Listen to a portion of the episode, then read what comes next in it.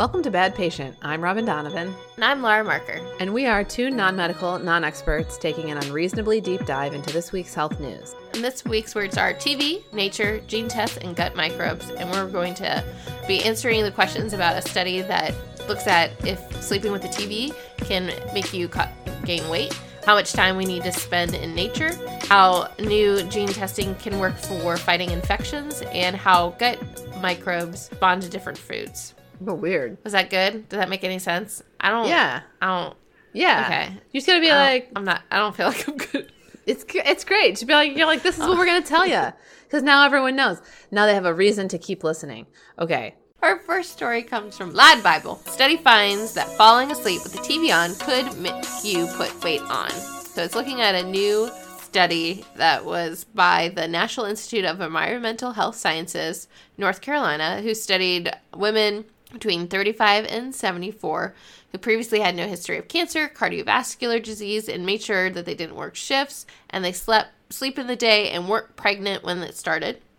Um, Okay. and they self-reported the amount of artificial light that they were exposed to at night, including from phone screens and TVs. Um, and those for women who slept with the light or TV on were 22% more likely to put weight on. This could be because of lack of sleep makes you hungry thanks to hormones that are released when you're tired, or sleep simply means shorter sleep simply means more time awake, therefore more time to eat. Because God knows if I'm awake, I'm eating.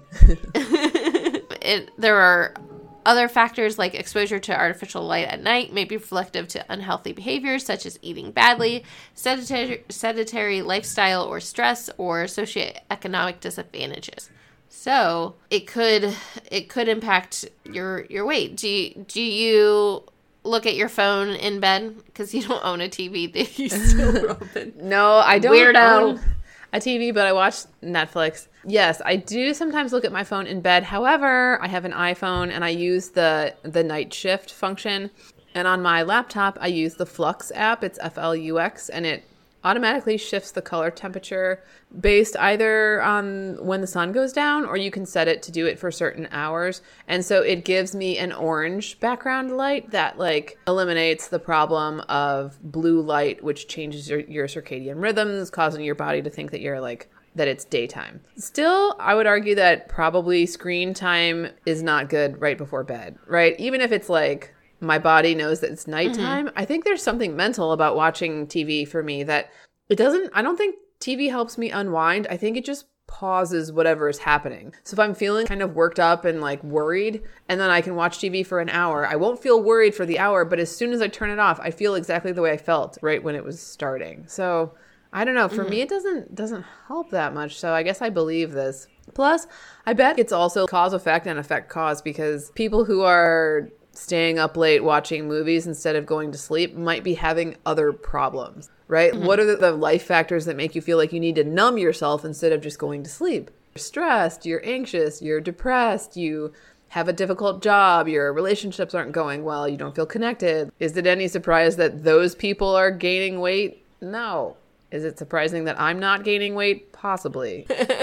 what do you think? Do you watch TV at night? How I fall asleep is listening to like a book on tape, and I also have the shift screen thing. I don't really know how effective that is. That should be something you should investigate. That should be a medical fascination. I'm just saying you should do it. Okay, I hate to tell you this, but I have investigated this and I talked to a light researcher about it and I went like I went to a conference session about light mm-hmm. and like immunity and it really is like blue light even a little bit your brain your brain interprets that as it is daytime and you start producing different hormones and stuff that totally shift they alter ha- your ability to respond to like immune system threats it's it's really mm-hmm. wacky like it, it made me want to take my phone and just like throw it out the window Okay, I I believe that, and I feel like I knew that. But does the sliding the bar and making it look yellow really stop it being blue light? Is is that really effective? I'm. I th- I think so. That's my question. Yeah. is because like is i don't know i more recently i live alone now and i sometimes am scared in my own house and so i will sleep with the lights on but with a eye mask on. So I don't know what that would qualify as because it's a very good eye mask and it feels like dark, but I know that the light is on, but I don't know Weird. if like my body can sense it if my eyes are deeply covered. So, what does that mean? I don't know. well, I think actually that sleeping with the eye mask on is the best option because it blocks out all the light. And we know part of sleep hygiene is making it as dark as possible, making it cool, making it this, making it that. I don't know. I'm I'm not a good person to ask about this because right now my bedroom curtains are of the makeshift variety and I really want to get blackout blinds. but here's what happens. I work and I have friendships and people that I care about and I exercise and then I have things I have to do, and then I have 10 seconds of free time, and I think, oh my goodness, I could buy a washer dryer or install screens or get these blinds, you know, like an adult would do. And then I think, but I could take a walk in the sun, or I could go swimming, or I could perfect my peanut butter cookie crust pie recipe, which is coming along slowly but surely. And, and, and then I never, I never do these things. So I'm the wrong person to ask. well, that's a great segue. That's a great segue to our next article. Sweet. and it's from the New York Times, and it's How Much Nature is Enough 120 Minutes a Week, doctors say. 120. So, I need a lot more nature than that. Well, researchers can now quantify the ideal amount of time needed to reap health benefits from the great outdoors. It's two hours. People who spent two hours a week outdoors reported feeling healthier than people who didn't go out at all. Five hours yielded little added benefit. Okay. We've known that green spaces and being out the outdoors is good for you, but we didn't know like how long or how much it to have. I hate this. Why? Cuz I feel like it's the with time outside, I feel like it's the more the better. And I understand this is good for people who are time starved, but I hate the idea that someone would be like, "Oh well, there's no point in going outside. We were already outside for 2 hours on Saturday, so we'll just like we're good. Well, no, it's not that it has to be two hours on Sunday, therefore you can't go out again. It could be like 30 minutes a day, totaling 120 minutes. It doesn't really matter how you qualify the time, that's how much you need at least. Okay. And there's not necessarily added benefit for additional time, but like. Mm this is like the minimum that you need to do in order to have it. So this is looking at a greater scope for public health where in Korea they have uh, wooded areas and in, in cities and like making sure that people have access. And so in like Sweden they even which has like a very outdoors focus culture like you know that they you know bike and they commute that way so that they are there are doctors that are prescribing outdoor time to improve your health. Oh, I love it. How much do you prescribe people for, though, is the question, and this, this answers that question. Hmm. Okay, yeah, I, and I guess if you're getting zero, it is helpful to know how much do you need to get a benefit because they also say in here that 60 to 90 minute, minutes doesn't confer much benefit. But oh my gosh, I mean, I'm hoping I can be outside for two hours today. And I was outside. I know, for... but you live in Portland, and you, yeah, you cray. Man, yesterday I went to quote the beach in Portland to do a little swimming and it was 96 degrees.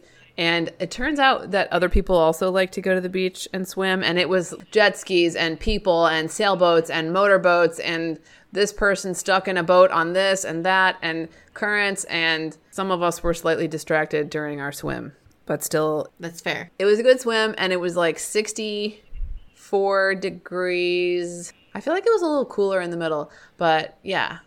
So I got out after an hour and I was like a little cool. It was kind of nice to feel like cool, but it's hot outside. I feel like I'm just not interesting today. Like I hear myself talk and I'm just like, what? This is this is not of interest to people. Like what the hell? All right. Get some exercise, go outside. I was going to say the healing forest thing reminds me of that Japanese concept of forest bathing. Have you heard of that? It's just where you like w- like wander in nature and like allow yourself to like absorb the excess oxygen, blah blah blah. Have you heard of that? No, but that sounds I mean, I think it really truly is healthy for you. It's I agree. Yeah, Shin Shinrin Yoku, probably not pronouncing that right is taking in the forest atmosphere or forest bathing, developed in Japan in the 1980s. So there you go. You know, the more you yeah. know. the more you know. All right, Laura, what is our next story? So our next story comes from AP News, and it's new gene tests for germs quickly reveal the sources of infection. So this is looking at how we're using gene tests to test not just like necessarily like your uh, genetic illnesses that you might have, but also using it to try to, to find and detect what's causing an illness in a more quicker fashion. Because like typically what you do is you you know create a culture and then you have to let it grow and then you see what comes up and then you test that and that's how you decide what's you know what is causing the illness for a person. But during that time while you're waiting for that to let that grow, that means that you won't be able to you know treat it. So Oh. this is oh. creating a new new way to test it so by identifying the germs faster and can give them the right treatment it's it can help revolutionize how we do medicine uh, the major issue is that it's very expensive to do Oh no! How much do they say? uh, it's, it's like $2000 a test I mean, that's like a CAT scan in a hospital. right so True story. True story. One time I got a, a CT scan for two hundred and fifty dollars, and the hospital quoted me three thousand three hundred dollars. So Dang. that's a that's a thing. Yep. So yeah, so this gives like a story of a person who um, had been hospitalized and they weren't sure why. Um, they were a, for, uh, a healthy, a forty-year-old was suddenly on um, life support, battling pneumonia and sepsis, and a slew of tests failed to figure out what the cause was. It was caused um, by a bacteria, and they were able to identify it that way. So um, they think with more uh, more regular testing, it'll help drive down the cost and make it more regular. Um, so the there was a study, a New England Journal study um, that tried a uh, spinal fluid test on 204 children and adults, um, trying to figure out what it was. It did miss some cases, but it also found uh, others that were missed by standard testing. So in all, 58 infections were diagnosed. The gene test matched the standard labs in 19 of those cases, 13 more than the standard um, test, and then missed 26 that the standard test eventually found. So um, Oh. it's another tool to add into the toolbox of like, you know, we can do it more traditional ways, but uh, it can also be an, uh, added into it as and become more standardized testing that way. So Wait, so basically, like the Doesn't standardized tests. Yeah, the standard test found like about half, a little less than half, and then the the gene test found like another third or something. Mm-hmm. yeah, Okay, so our our million dollar business idea could be if we come up with a test that finds them all, yeah. So that could work too. and we're definitely set up for that after this after doing this podcast for a few months. Absolutely. Um, we're going to take all of our proceeds of all of our ad revenue and just invest all of that, right? Like that. Yes, That's what fantastic. we do. I also would like I, I would just like to take a moment to focus on the fact that this guy ended up on life support essentially because he choked on a little bit of a hamburger and some of this weird unusual bacteria got into his lungs and then he almost died. I mean, how ra- maybe that should have been the story. Man almost dies from infection caused by choking on one bite of food. That's shocking. yeah, that's insane. Yeah. All right. What's our last story? So our last story uh, comes from Phys, and its gut microbes respond differently to foods with similar nutrition labels. So this is looking at um, a paper that was published in the Journal of Cell Host and Microbe, um, where the research observed participants' diets and stool samples over the course of 17 days. Um, and they correlated, suggested that there would be a correlation between what they ate and what was happening in their guts of microbes would be pretty straightforward, but that's not exactly what happened. Uh, they had 34 participants, um, and by doing daily stool samples, uh, it allowed the researchers to see at very high resolution how different people's microbes, as well as their enzymes and uh, metabolic functions, they were influenced by the food, um, were changing day to day in response to what they were eating. And it provided a resource for analyzing relationships between dietary changes for how the microbe changes over time. Um, and so having someone who had ate um, a lot of kale one day or like lettuce or spinach and then had um, other types of vegetables um, like carrots or tomatoes were had a very very big impact so even though we would label those um, items as like vegetables and not like disseminate necessarily further that's not the whole story This is weird because yeah, they said what two people in the study consume nothing but Soylent, which is that which is that meal replacement powder that they keep trying to sell us all on Facebook, and now I'm going to get ads for it because I just said it and my computer's listening to me. Damn you, Facebook! But they're people who ate the same thing every single day. Their their gut microbiome still changed from day to day, so it's like other things are influencing it than just food, which is insane. Also insane is the fact that like I feel like these stories keep saying your gut bacteria can influence what diseases you get, but they have found like correlations between different um like bacteria presence and the development of things like multiple sclerosis. Meaning, mm. I mean, I feel like this is one of these like big frontiers of like medicine moving forward is like figuring out gut bacteria because right now we have no idea. We have no idea like how to get how to get more types of it. We don't know because like sometimes you can like repopulate your body, but then like you don't have the right conditions to support that bacteria, so it's going to like die off anyway. And so I think uh, ha ha more research needed, which is actually also the last line of this study, but but think about think about if if you were like, "Oh no, I shouldn't eat onions because MS runs in my family and I need to like promote this type of bacteria in my body." I would just love to see us have a closer relationship between like medicine and food and you know, I would love for my doctor to actually care what I eat instead of just caring about what I weigh. Cuz really mm-hmm. this is this is a whole huge thing and like this is like a tangent to a tangent, but if I just eat Pop Tarts, but I maintain my weight and I don't develop any new illnesses, like my doctor's not going to ever know that, ask me about that or anything. It's only if I had like a gut problem that they would say, "Oh, like what do you eat?" And you know what? Even when you have a gut problem, like when I was figuring out that I needed to be gluten free, I didn't get that many questions about my diet. No one cared, especially if you're mm. like on the thin side. They just assume that everything's fine or they just don't care, you know? Or like I had a period where I got bronchitis a bunch of times in a row. No one asked me about like my diet or stress levels or stuff. So I think this is fascinating. I feel sorry for whoever was collecting stool samples every seven, 17 every day for 17 days from 34 people. It's a lot of poo mm. yeah. Poor grad student. I know. I mean and some of the stuff is like not that surprising. They found that spinach and kale might have a similar influence where like carrots and tomatoes have a very different impact.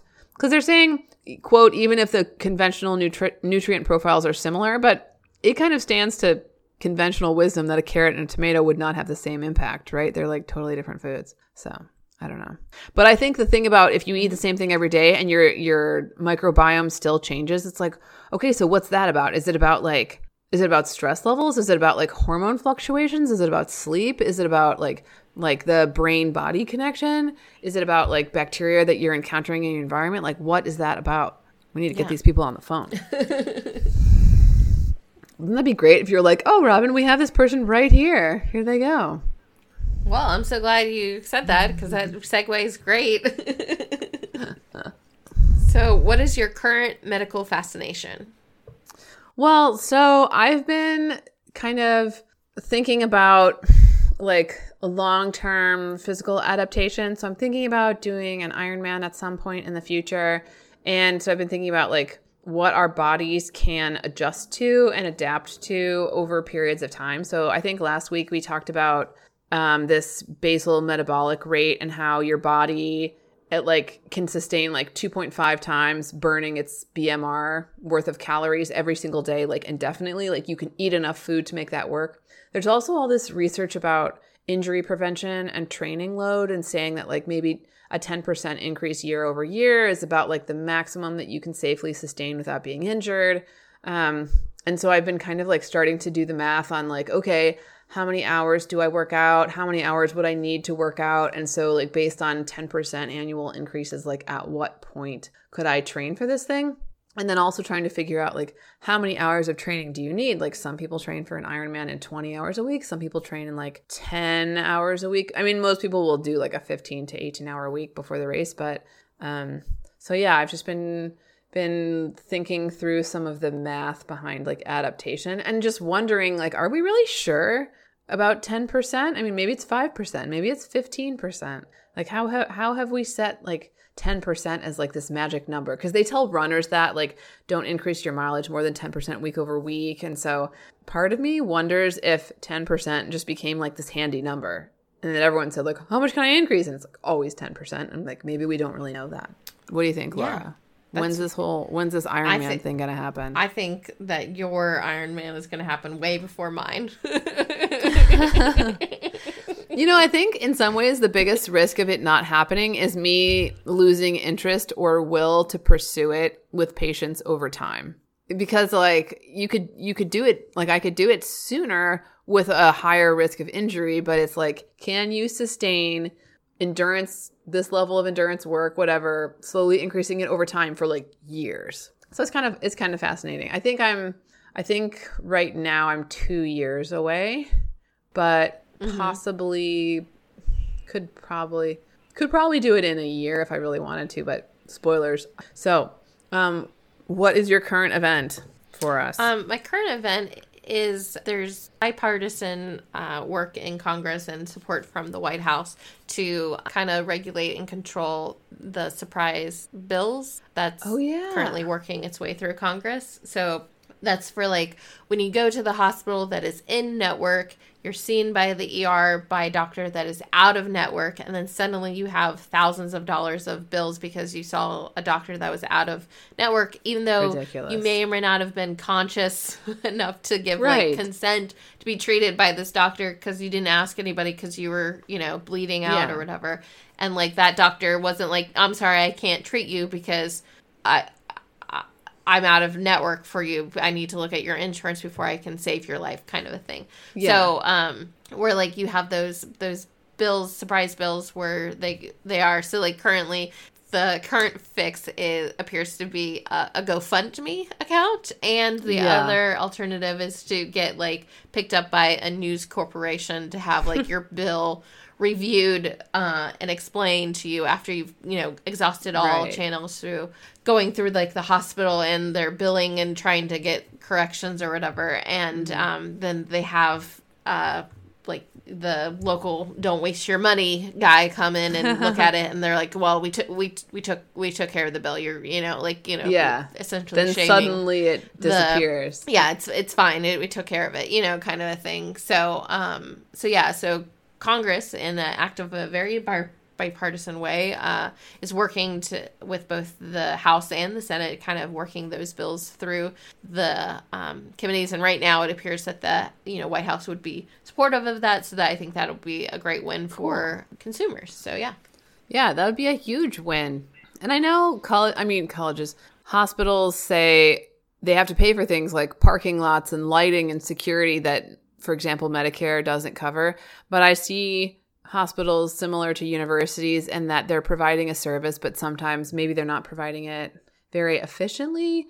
Or I suppose the mm-hmm. hospitals would argue there's so much bureaucratic you know process to go through that they can't or whatever but you know I, I feel like most of us look at the current medical system including people who work in it and we just know there has a better way. Mm-hmm. Until then until then there's bad patients so all right laura i think that is enough uh, medical non-practice for me for one week do you think we did a good job i think we did a great job thanks for listening All right.